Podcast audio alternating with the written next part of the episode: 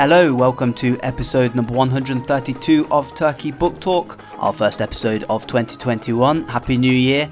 I'm William Armstrong, and in this episode, we hear from Ömer Taşpınar. He's professor at the US National War College and senior fellow at the Brookings Institution, and the author of What the West is Getting Wrong About the Middle East Why Islam is Not the Problem, published by IB Tauris and Bloomsbury. The book makes a short, sharp argument that the US and Europe often fundamentally misunderstand social and political trends in the Middle East, overemphasizing the importance of Islam at the expense of much more important economic governance and institutional factors. It makes this case very convincingly, I think, by looking at the examples of Turkey, the Sunni Shia divide, and the emergence of ISIS. We address all these in the conversation, as well as what lies ahead of Turkey US relations as we all wait for Joe Biden to start his tenure as president. But before we get started, let me remind you that you can support the podcast by joining as a Turkey Book Talk member via Patreon. Membership gets you a number of extras, including transcripts in English and Turkish of every interview via email as soon as the episode is published. You also get transcripts of the entire Turkey Book Talk archive, including a number of extra interviews not previously published on the podcast. I'm still waiting for confirmation of our updated IB Tauris Bloomsbury discount deal for 2021,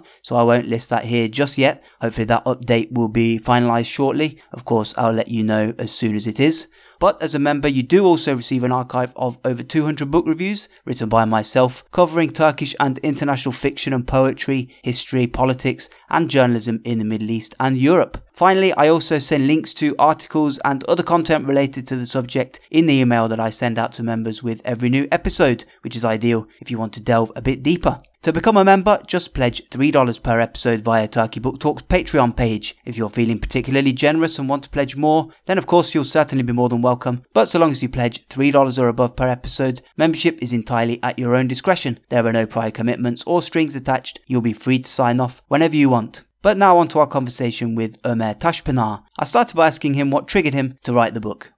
I've been teaching a uh, graduate course at uh, Johns Hopkins in Washington, D.C., at uh, the School of Advanced International Studies uh, on Europe and Islam since 2003. So I began teaching shortly after 9 11. And I realized that 9 11 turned Samuel Huntington's Clash of Civilization scenario into a kind of perceived reality. Sometimes I call it a kind of self fulfilling prophecy because no one took the Clash of Civilizations theory very seriously. But after 9 9-11, all of a sudden there emerged this sense that the West and Islam, so to speak, were on a uh, collision course. And I, I, realized that, you know, the idea that Islam is not only the problem, but also is the solution turned to be this kind of powerful idea in the eyes of even progressive people who uh, usually did not used to focus on Islam as the main problem, but they started talking about the need for moderate Islam, the need for a reform in Islam. And these were views based on the idea that, you know, Islam as a religion religion is different than Christianity because it is a more political religion. It is more prone to violence, perhaps, uh, because you have a Islamic terrorism, Islamist terrorism, or jihadism, whatever you call it. And uh, therefore, uh, the 9/11 attacks and Al Qaeda was the embodiment of this Islamist terrorism. So people unavoidably started looking at the Quran, the Holy Book, and to,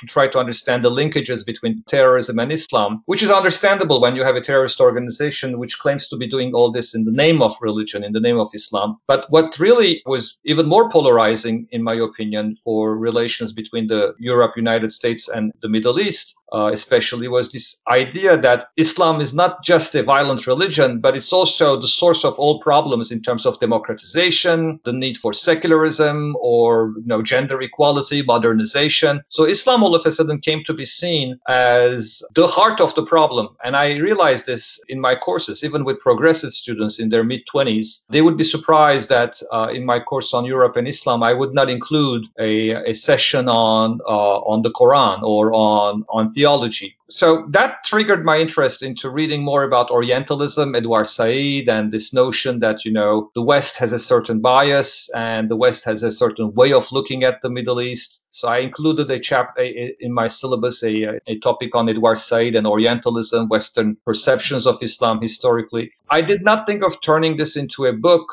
until, strangely enough, I had this idea that I should write something on Turkey because I realized that Erdogan's perception in, Tur- uh, in the West increasingly was one of an Islamist rather than a nationalist. And that triggered my interest in nationalism rather than Islam as the main problem, not just in Turkey, but in the Middle East. And so I pitched the idea to my publisher saying, I want to write something about the West overstating Islam at the expense of nationalism focused on Turkey because Erdogan, in my opinion, more than a uh, classical term Islamist, is more of a, uh, a nationalist that is using religion uh, very skillfully in his uh, regional and domestic uh, agenda. And the publisher liked it, but they said, you know, if you want to be more ambitious, can you apply this theory to the larger context of the Middle East, uh, overstating Islam at the expense of nationalism, which you consider to be the real issue, to other examples? And I said, yes, I'll look at uh, the Sunni Shiite sectarian conflict. And there is a nationalist dimension there between Persian and Arab nationalism. It's not a theological, religious war, in my opinion, this sectarianization. And also ISIS, uh, the Islamic State, Daesh, the uh, jihadist organization organization. Yes, it is about Islam, but it has also a very strong Sunni nationalist dimension based on Arab nationalism against, again, what they perceived as Shiite Persian nationalism. And finally, uh, I'm sorry, I'm giving you a long answer. I also decided to add uh, governance as an, as an additional lens, the kind of notion that we need to focus on institutions and politics and uh, how countries are governed rather than religion to understand the Middle East and to understand Turkey. So it was my attempt attempt to challenge this kind of culturalist, religion oriented tendency to overstate Islam by bringing in a different lens, a lens of focus on nationalism and institutions and governance, especially socio-economic dynamics that were at the heart of most issues the West misunderstands in, in the Middle East. So that's the genesis of the book. You say in the book that, quote, many European and American policymakers, analysts, and journalists focus almost exclusively on Islam without paying attention to political, economic, and social drivers of tension and conflict. The problems behind autocracy, radicalism, and underdevelopment in large parts of the Middle East have much more to do with politics and institutional failures than with religion. Talk of identity politics, religion, culture, and civilization take up all the oxygen in the room. Western disconnect heavily overstates religion, sectarian identity, and theology. Somehow, very obvious political, economic, and social factors get short shrift. Just uh, open that up for us a bit. Well, when people look at the Middle East from a Western angle, what they see is primarily a different religion. And that religion, with the revolution in Iran, the Islamic revolution, the arrival of a uh, theocratic regime in Iran, and uh, the fact that Saudi Arabia is a uh, Wahhabi sect, and uh, the Islamization in Turkey under Erdogan, these are like daily journalistic analysis of what's going on in the Middle East. And it, they all emphasize Islam. They all say, you know, Islam is at the heart of what's going on. Even after the Arab Spring, when the Muslim Brotherhood came to power, there was a sense that okay, here here we go again. It's Islam is coming to power. Islam is once again defining the region. So that's what I mean by Islam taking all the oxygen in the room. Add to that 9/11 and uh, ISIS and the perception of a kind of jihad factory in Europe with the second generation and third generation Muslims turning into jihadists and this notion that Europe is turning into Eurabia, this literature that even historians who, who should know better, like Bernard Lewis, who fueled this idea that, you know, there will be a kind of demographic change in, in, in France, in, in Belgium, in Germany, uh, UK. This alarmism, sensationalism about Islam was something that I was paying attention to in an attempt, uh, since I work also at Brookings, in an attempt to bring a policy dimension to this, I wondered how can you convey to policymakers, to analysts, to journalists that the facade of Islam is just a facade, that behind Islam there are real political, social, economic problems. I don't want to say, you know, Islam doesn't matter. It matters. Culture matters. But on the other hand, there was so much focus on uh, religion and culture. I decided that it is time to write something which both analysts, readers, uh, but also policymakers could, could use in, in unveiling this kind of reality that Islam is just part of the problem, but not the real problem for academics, uh, for people who work on the Middle East, this is already common knowledge. I mean, I, am preaching to the choir when I criticize Orientalism or this mindset that you know Islam is the problem, uh, because most, I think, academics, especially progressive academics in the West, uh, know that Islam is part of the picture, but not the real problem. They they pay attention to institutional, national, uh, sectarian tensions that cannot be explained explained just by Islam. But there was a need to to simplify this, to distill it in a kind of uh, simpler argument the West understands, in my opinion, nationalism because the West is a product of nationalism, the nation state. Yet when the West looks at the Middle East, it doesn't see nationalism, it sees religion. So that's why I picked nationalism as the alternative to look at the region. So in a sense, what, what you've read, William, it was my attempt to say it's, it's about time we focus on the larger picture and go beyond just culture, beyond arguments like there is a Muslim DNA, there is a Muslim mindset or an Arab mindset, and the tie tired and lazy question of is Islam compatible with democracy or does Islam fuel violence? This idea of a monolithic Islam there, immutable, unchangeable, that is basically this almost family curse that the region has, that it cannot really go beyond, that Islam defines everything about Muslims. Uh, so this was my attempt to just question the, the premise, the assumptions that we have in the West when we look at the Middle East.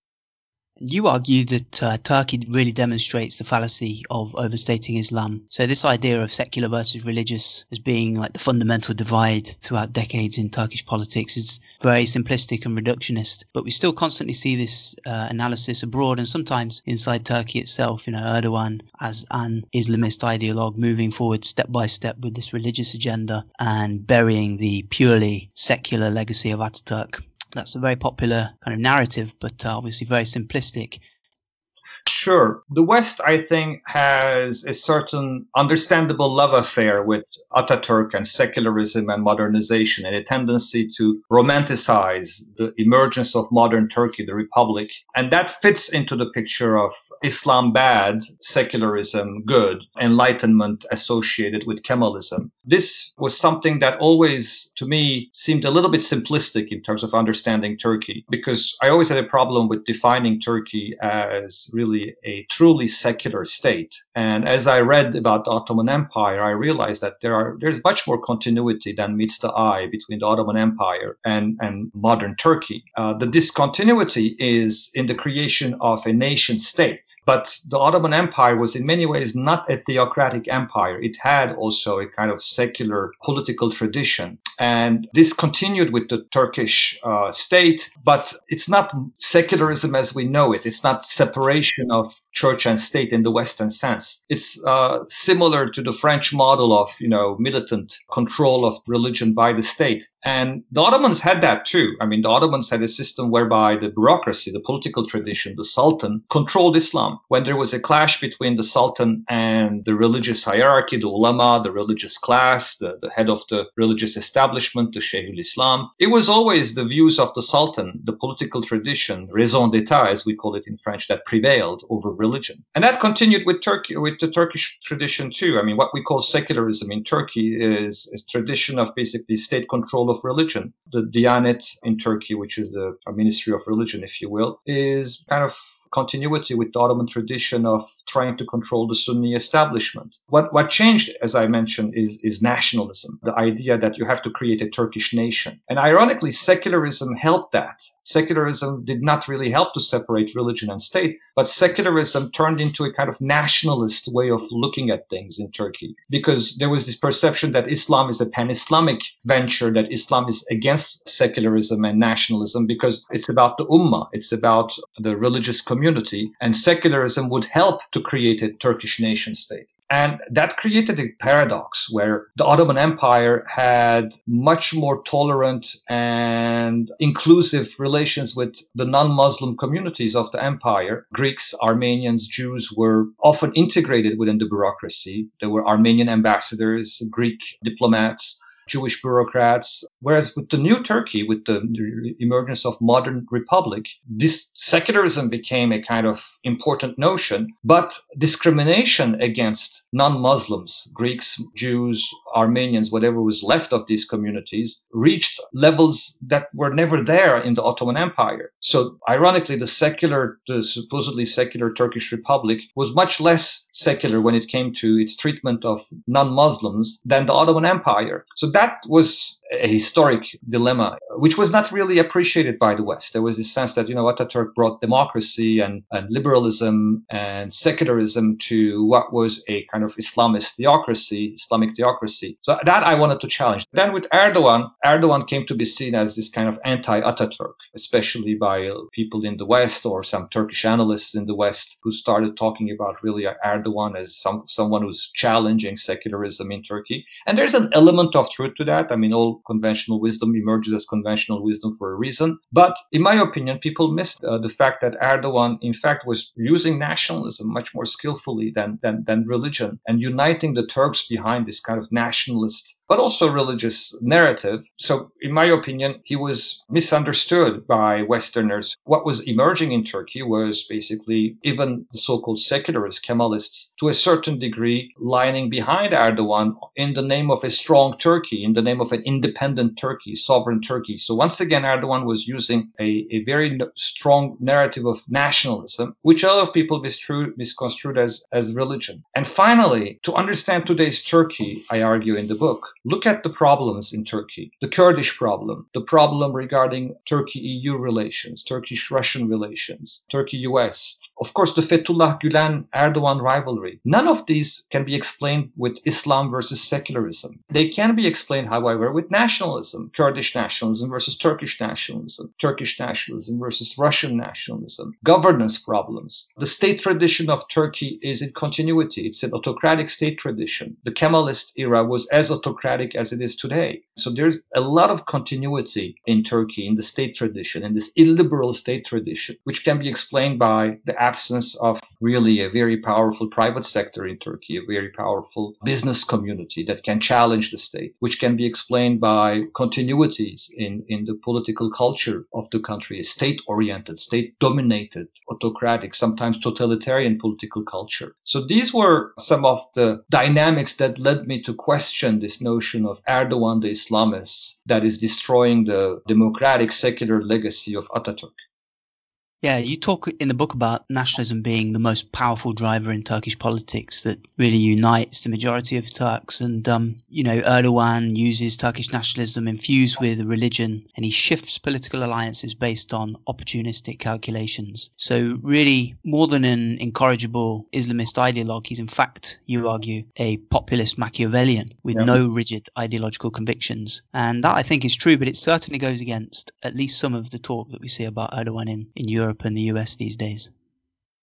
It does, uh, and there's a tendency to portray Islam as the new, uh, as Erdogan as someone who is very principled, an ideologue. But when you look at the 20 years of AKP and Erdogan's career as first prime minister, now president, you see how easily he can shift his alliances. And is, if you want to be polite, is pragmatic. If you want to be realistic, is Machiavellian, in my opinion. He can really change his coalitions quickly. However, having said that, there is something in the coalition that he established with with the MHP now, with the nationalists, and with the Turkish general staff uh, since the failed coup attempt. There's something in this coalition, this Turkish nationalist and conservative religious coalition, which is sometimes called Turkish Islamic synthesis, which has its roots in the 70s, that is more, much more organic than the previous coalitions, previous Machiavellian coalitions that Erdogan established with Kurds or liberals or Fethullah Gulen. Remember, when he came to power in, 19, in, in 2003, many pro EU uh, liberal intellectuals supported Erdogan. That was not a very natural alliance. And it kind of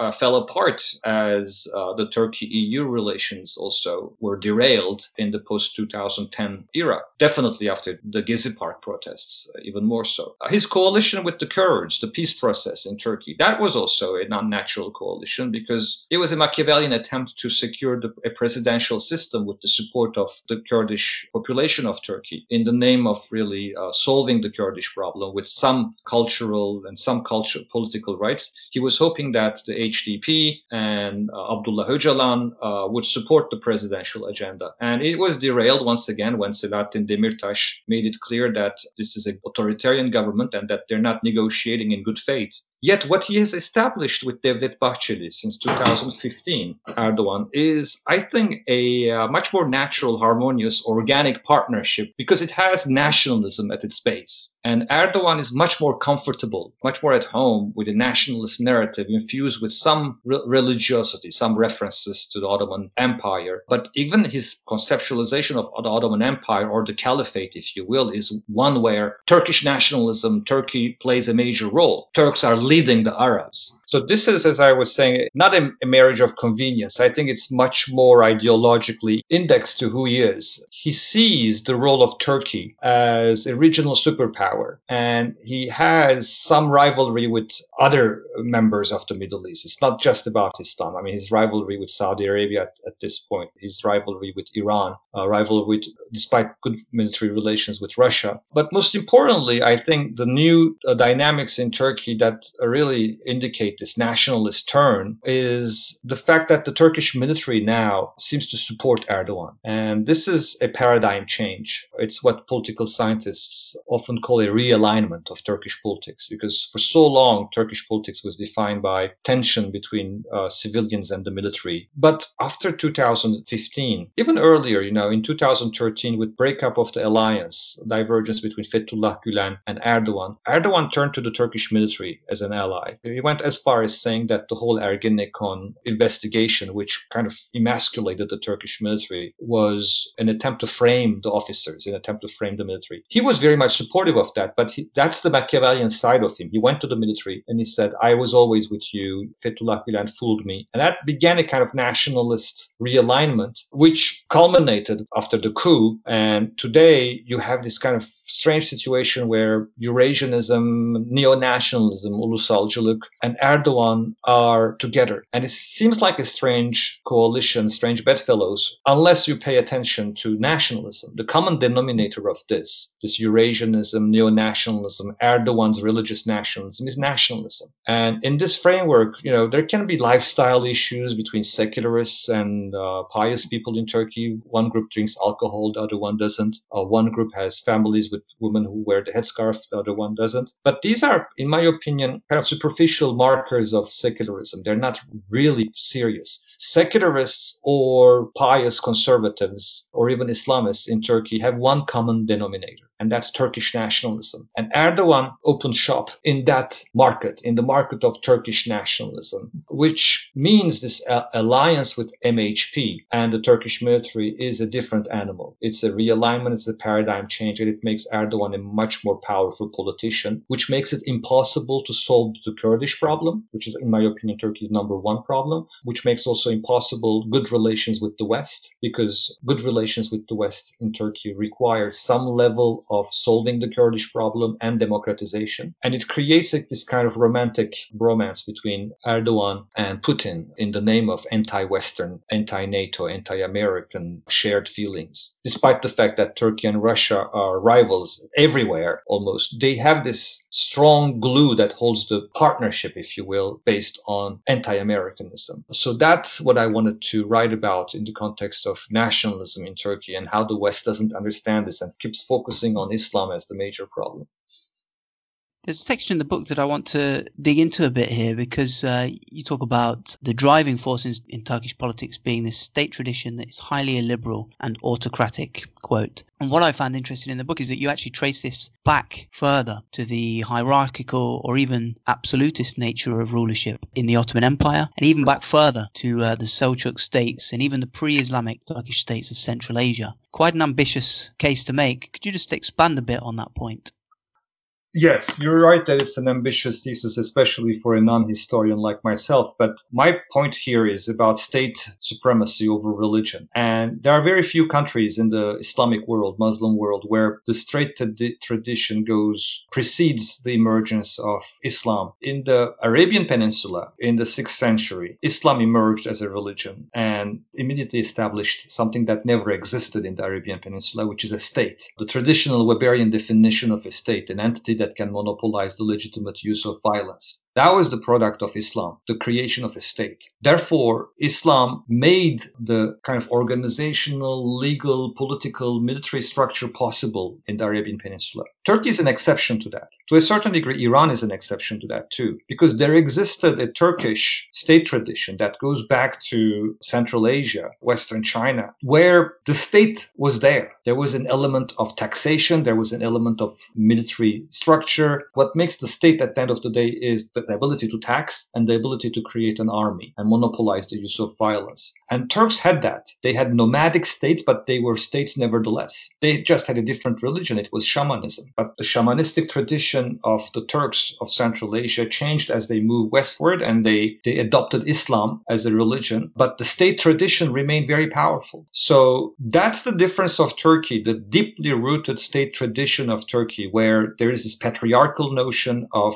the law. And uh, when there's a clash between what the Sultan or the patriarch, the ruler, wants and what religion dictates, religion says, starting with the Seljuks it's the political tradition that prevails. There's a criminal code that challenges the, the Islamic view, for instance. Uh, when you have a bunch of religious scholars challenging the Sultan, the Sultan can easily say, Bring me other religious scholars that will basically justify what I'm saying. So, this is the political tradition, the state tradition that is, in my opinion, superior, older, and more powerful, uh, and therefore prevailing over Islam. This creates a powerful political state tradition, a kind of state supremacy in the Turkish context, which is very difficult to challenge. Uh, Marxists sometimes, you know, call this, Karl Marx called it the kind of Asian mode of production on the grounds that the state is the owner of the land also. It doesn't leave much room for the emergence of social, economic, political classes that can challenge the state. In other words, class warfare that defines Western history in, in, in Europe is kind of missing in the Turkish context. The Ottoman Empire had a business community, merchants, kind of bourgeoisie, so to speak, but they were non-Muslims. And the the emergence of the Turkish state, ironically, strengthened this Turkish tradition with social engineering, political engineering of Ataturk, and even exacerbated it because the existing bourgeoisie, the existing business communities, non Muslims, Greeks or Armenians, were basically no longer there. I don't want to provoke uh, Turkish officialdom too much when I say the following. The modern Republic of Turkey is the product of two tragedies the Armenian genocide and the dehellenization of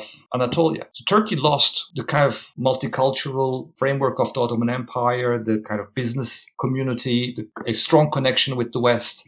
And it turned into this kind of resentful nationalist state that put really nationalism and nation building at the top of its agenda. And that's why also Turkish secularism was much more uh, rigid and intolerant of non Muslims. It had a very strong anti Greek, anti Armenian dimension because of the history of the 19th century and the fact that Greeks and Armenians were perceived as invaders or, or, you know fifth columns or communities that needed to be defeated or destroyed and sometimes annihilated so that's the tragedy of the emergence of modern turkey the loss of this kind of cosmopolitan empire the embarking on a nationalist project with a powerful state tradition symbolized by a charismatic new nationalist military hero turned statesman ataturk and that, to me, emphasizes the continuity of the Turkish state tradition. Missing in this is a powerful Turkish business community that can challenge the state. I may be too much of an economic determinist, but I believe that the chances of democratization depend to a certain degree of having a strong private sector that can challenge the powerful state and establish checks and balances, separation of powers.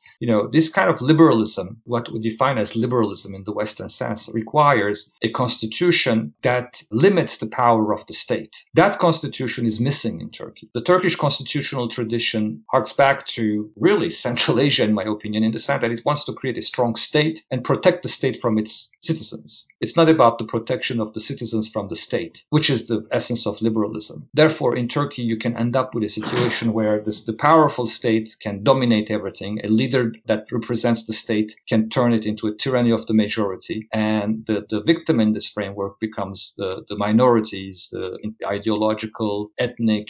It's very difficult to challenge this patriarchal notion of a powerful state when you don't have a very powerful business community, class dynamics, or even a, a clash between uh, religion and state that was present in the context of Western Europe because the church and state were institutionally separate that's not really present in the context of the uh, Ottoman Empire, where state and religion are the same. The Ottoman Empire wants to dominate religion, therefore, there is not much room for a conflict based on a religion and state. There is not much conflict based on class. And the ethnic conflict resulted with the emergence of a powerful Turkish nation that to this day has a hard time coming to terms with 19th century and the tragedies that I outlined in the form of the Armenian genocide and the Hellenization. Now, chapter three of the book is a rebuttal of the Sunni versus Shia ancient hatreds thesis. So rather than being this permanent fixture of uh, Islamic societies, sectarianism actually emerges in specific contexts, particularly in the context of failed government governance. So civil wars in Iraq, Syria, Yemen, Lebanon have emerged not because of ancient sectarian hatreds, but because of state collapse fueling sectarianization. Just open that one up for us. Make that case for us. So, the overarching theme in the book is that we should pay attention to nationalism and governance. For Turkey, I mentioned Erdogan is a nationalist and he's winning elections after elections, not because people are in love with his religious ideology or Islamism, uh, so to speak, but in fact, people are happy with the way he delivered social and economic services. So, governance is a big part of why he won elections and he keeps winning. And he came to power with, in the wake of a major financial crisis in 2001 Uh, so his rise to power was defined by the economy. And in my opinion, his demise will also be defined by the economy, as we have seen the first signals of it last year with the municipal elections where he lost uh, Istanbul and Ankara in addition to Izmir and many other cities in Turkey. So Islam does not explain the situation, nationalism and governance does. I apply the same framework, the same lens of looking at nationalism and governance to the Sunni Shiite conflict, where we tend to see a uh, religious conflict going back to the successionship question of the Prophet that the Shiites and the Sunnis have been fighting since the 7th century. This goes back to the view that of the West of the Sunni Shiite problem in the Middle East as something that is not solvable, that is really intractable. Just like Islam, it is immutable. It's in their DNA. Sunnis and Shiites have been fighting forever. They're still fighting the 7th century. And I quote a lot of people saying that, you know, if we want to understand the Middle East and the Sunni Shiite conflict, we have to read what started in the 7th century and that they've been fighting ever since. I challenge this view by saying, look, this is not about religion. This is much more about structures, institutions, and nationalism. Again, my goal here is to debunk this conventional wisdom, this myth that you always had Sunnis and Shiites fighting each other. They did not fight each other all the time. Whenever you had powerful empires that were able to provide some level of governance, security, services, economic development, they gained legitimacy and Sunnis and Shiites learned to coexist. And it was always, again, a class issue where you had in the rural areas, in the more impoverished areas, always some divisions between Sunnis and Shiites. But in the urban middle class, upper middle class areas, uh, educated areas, you had intermarriages. Sunnis and Shiites lived together. Beirut, Baghdad, these were kind of cosmopolitan cities where intermarriages existed. So what's the key here? The key here is to understand that the sectarian divide in the Middle East, in places like Iraq, Syria, Lebanon, Yemen, are products of governance collapse. When you have a collapse of the state, when you have a collapse of governing institutions, you have chaos. And when you have chaos, you have violence. And when you have violence, people turn to their tribes, turn to their clans so what we have is not a sectarian divide, but is a sectarianization of state collapse problems. That's why I pay attention in the book to four case studies Iraq, Syria, Lebanon, and Yemen. I take these as case studies where we either have failed states or, or failing states or very fragile states where Saudi Arabia, Arab nationalism, and Iran, the Persian nationalism, are engaged in a geopolitical struggle. They're using Sunnis and Sunni and Shiite identity. They're instrumentalizing this in a context where the governance is collapsing, uh, where state institutions are collapsing. That's my attempt to say if you want to understand the problems in Iraq, the problems in Syria, the problems in Lebanon or Yemen, looking at Sunni Shiite divergence is just the facade. Why do they fight has not to do with the 7th century, with religion. It has a lot to do with the collapse of governance and how Saudi Arabia and Iran are engaged in a geostrategic rivalry, geostrategic uh, struggle for supremacy in the region. In other words, this is about politics. This is about geostrategic struggle. This is about about governance much more than religion. And the West needs to stop referring to ancient tribal conflicts, in my opinion. This is lazy culturalism and should engage in a little bit more realistic institutional, structural, geostrategic analysis and understand the power of nationalism. To me, the irony in all is that the West has created nationalism, yet it doesn't understand the power of nationalism in non Western contexts. This was a problem during the Cold War, where the United States was obsessed with communism and failed to see, because of its obsession with communism, that nationalism was often the driver of conflicts. For instance, Vietnam was primarily about nationalism. Mossadegh, the rise of Mossadegh in 1953 Iran was about nationalism. But Britain and the United States often used the kind of communist versus anti-communist framework. And now in the post 9-11 world, we often look at Islam, jihadism as again a kind of monolithic force at the expense of the diversity and differences within this Islamic bloc based on nationalist rivalry. So the Sunni Shiite chapter of the book is where this issue of nationalism and governance is even more important than in the context of Turkey as an analytical failure for the West. Now, another chapter is on ISIS. Now, some would say that ISIS is a clear cut example. It's Islam taken to an extreme but internally logical conclusion. Why do you say that even ISIS can't be understood in religious cultural terms? Well, you know, if you want to challenge the Western obsession with Islam, ISIS is the hardest case because it is the Islamic State. It claims to do whatever it does in the name of Islam. It's the same with Al Qaeda, but with ISIS, I mean, they're running a state based on their view of Islam. So how can how can you be obsessed or overstate Islam when you're dealing with an entity that is called the Islamic State and that creates the caliphate? I begin by accepting that, look, there has to be some logical balance in the argument that we are overstating Islam. Islamic State cannot be understood without references to Islam. However, if we ask questions such as, why has the Islamic State emerged? What are they doing? How are they governing? What are the root causes of the problem? I don't think you can come up with Islam as the answer. Again, the Islamic State is a product of collapse of governance in Iraq and in Syria. The fact that the Sunnis in both Iraq and in Syria feel disempowered. And therefore, there is an element of Sunni victimhood and nationalism, a strong Arab sense of Sunni nationalism, because there's a tendency to see the Shiites as crypto Iranians, Persians. In fact, ISIS in his documents often refer to the Sassanids, giving the name of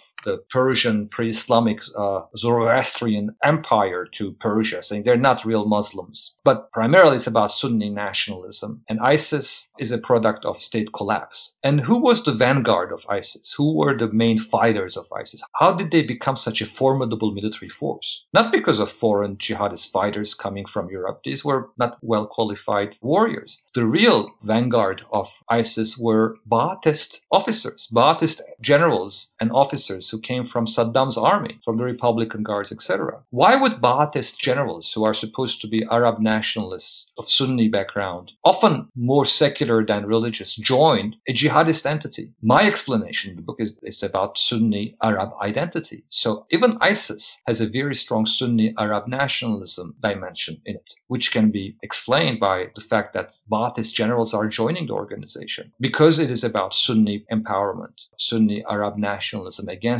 Shiite Persian nationalism. So the role of nationalism is clear in ISIS. The role of governance collapse and the role of governance success is also clear because ISIS unlike Al Qaeda, became a state and had to tax, had to govern, had to engage in conscription, had developed a bureaucracy, and had to provide electricity and water and some infrastructure. It began governing. So you cannot understand ISIS by just focusing on the apocalyptic theological vision of the movement. There are so many books in Western bookstores about the apocalyptic vision of ISIS and how we can understand ideologically where they're coming from by reading these religious texts. Well, I say, fine, read the religious text, but it's not going to help you understand the context, which is an economic, political, social context of nationalism and governance. So once again, I try to pay attention to institutional, political, economic dynamics, not to religion. And I also pay attention to who is joining ISIS, not just the Ba'athists, but also the foreign fighters. And let's talk about these foreign fighters. Who are they? They're coming from Europe, they're coming from Tunisia, they're coming from the region. But oftentimes, are they really people who are joining ISIS because they want to join a religious movement. According to many analysts and research, the foreign fighters who came from Europe are second generation Muslim immigrants in Europe who are not very religious. They often have a kind of petty crime background. Their radicalization occurs in jail. So it's not about really a Islamic radicalism scenario. They are radicalized. They are angry, resentful. They have identity problems. They have social economic problems. They have sometimes psychological problems. And I take Olivier Roy here, the French scholar of political Islam, as my guide rather than Gilles Kepel, who is the other viewpoint of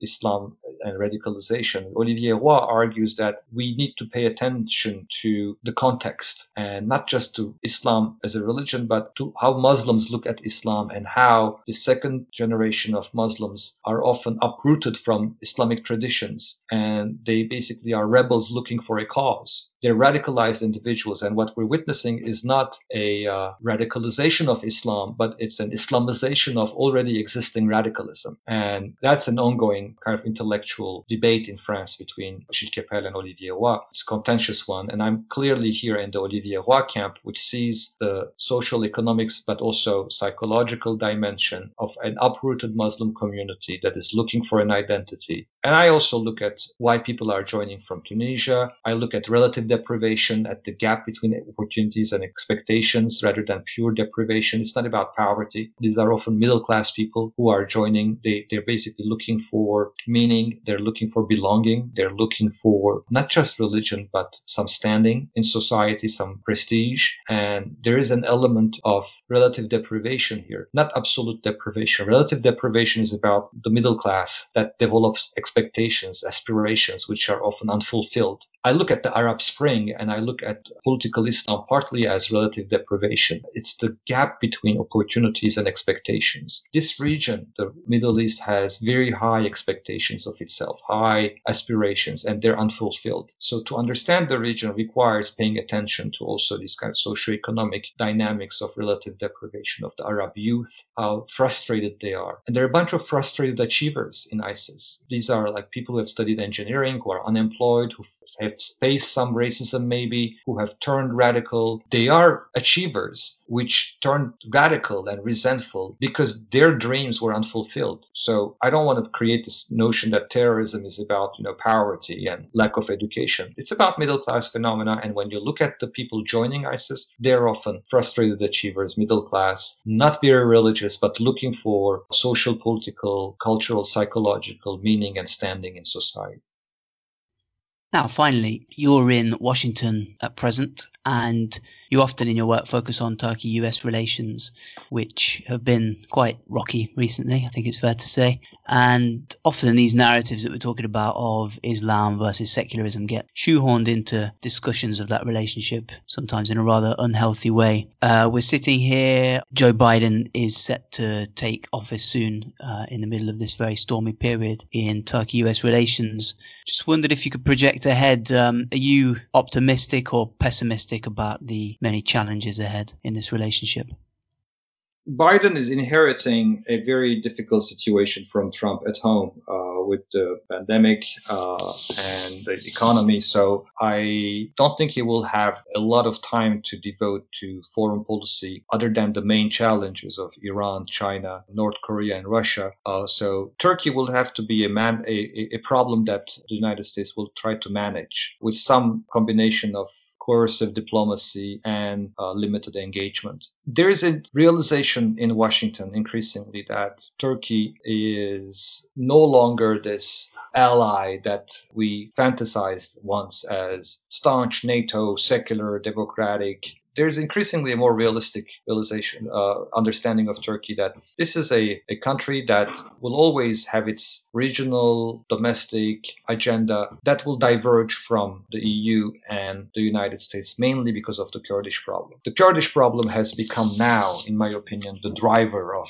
Turkish American relations. The reason why Turkey bought S 400s from Russia, the reason why Turkey and the United States are in such a difficult position has a lot to do with Syria and Syria has a lot to do with the Kurdish conflict. What I mean is that until Syria exploded, Turkey and the United States could fancy a world where they just differ on threat perception. They just differ on analyzing what terrorism is about. The US focused on jihadist terrorism, Turkey focused on Kurdish terrorism. There was still a modus vivendi and attempts to work together. Syria changed all that and turned into a kind of graveyard for Turkish American relations because in Syria, the United States decided to partner up with what Turkey considers an existential threat, the PKK. And let's not kid ourselves, the United States partnered up with the PKK in Syria. The YPG PYD is the PKK. And Turkey partnered up with jihadist forces against the Kurds and against the regime of Bashar Assad. So you no longer, no longer had in Syria this divergence of threat perception, but you had two former allies actively engaged in supporting each other's existential enemies. The United States supporting the PKK in the name of fighting ISIS, and Turkey supporting radical Islamists in the name of fighting the Kurds and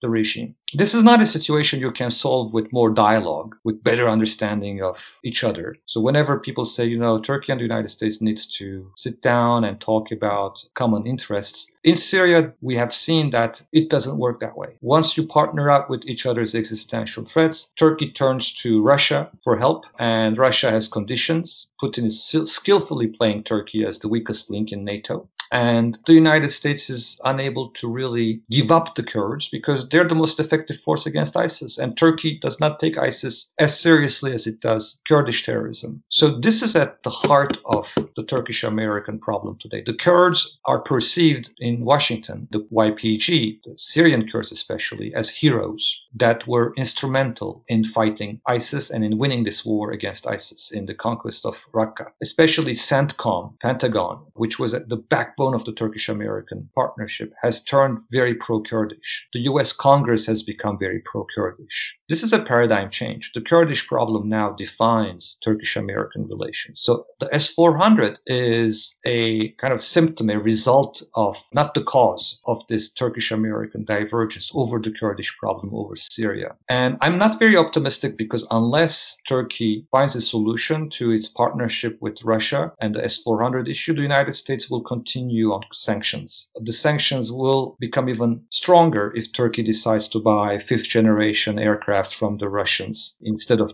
F 35s. So, as Turkey and Russia continue their cooperation, which I think Putin is willing to do so, and Erdogan is unable to say no to Putin for many reasons, because Putin has more leverage in Syria with Turkey, and Putin has more leverage over the Turkish economy, and in my opinion, over what happened on the 15th of July, the failed coup, uh, which was a paradigm changing event in Turkey. It's very difficult for Erdogan really to challenge Putin. But Erdogan always believes that he can manage the relations with the United States. Turkish economy, he believes, does not depend that much on the United States as long as the United States does not decide to really paralyze the Turkish economy with very heavy financial sanctions that may impact the Turkish banking and finance sector. We're not there yet, but if Turkey continues on a path of military acquisitions from Russia, there will be harsher sanctions. And this will only strengthen Turkey's Eurasianist, nationalist, resentful frustration from not just the United States, but also Europe. And this doesn't bode well for the future of Turkish democracy. And finally,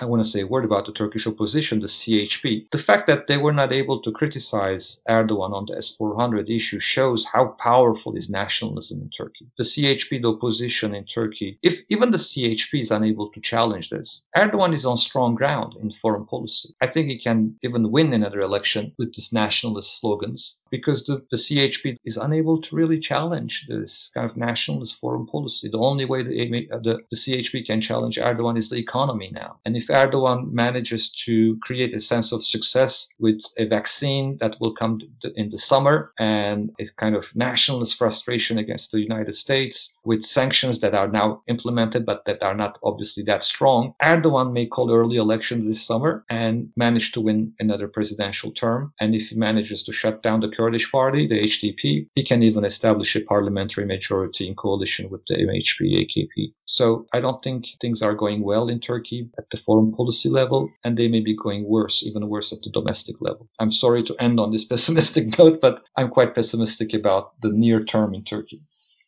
Well, there we go. A pessimistic start to 2021, but I dare say a realistic one.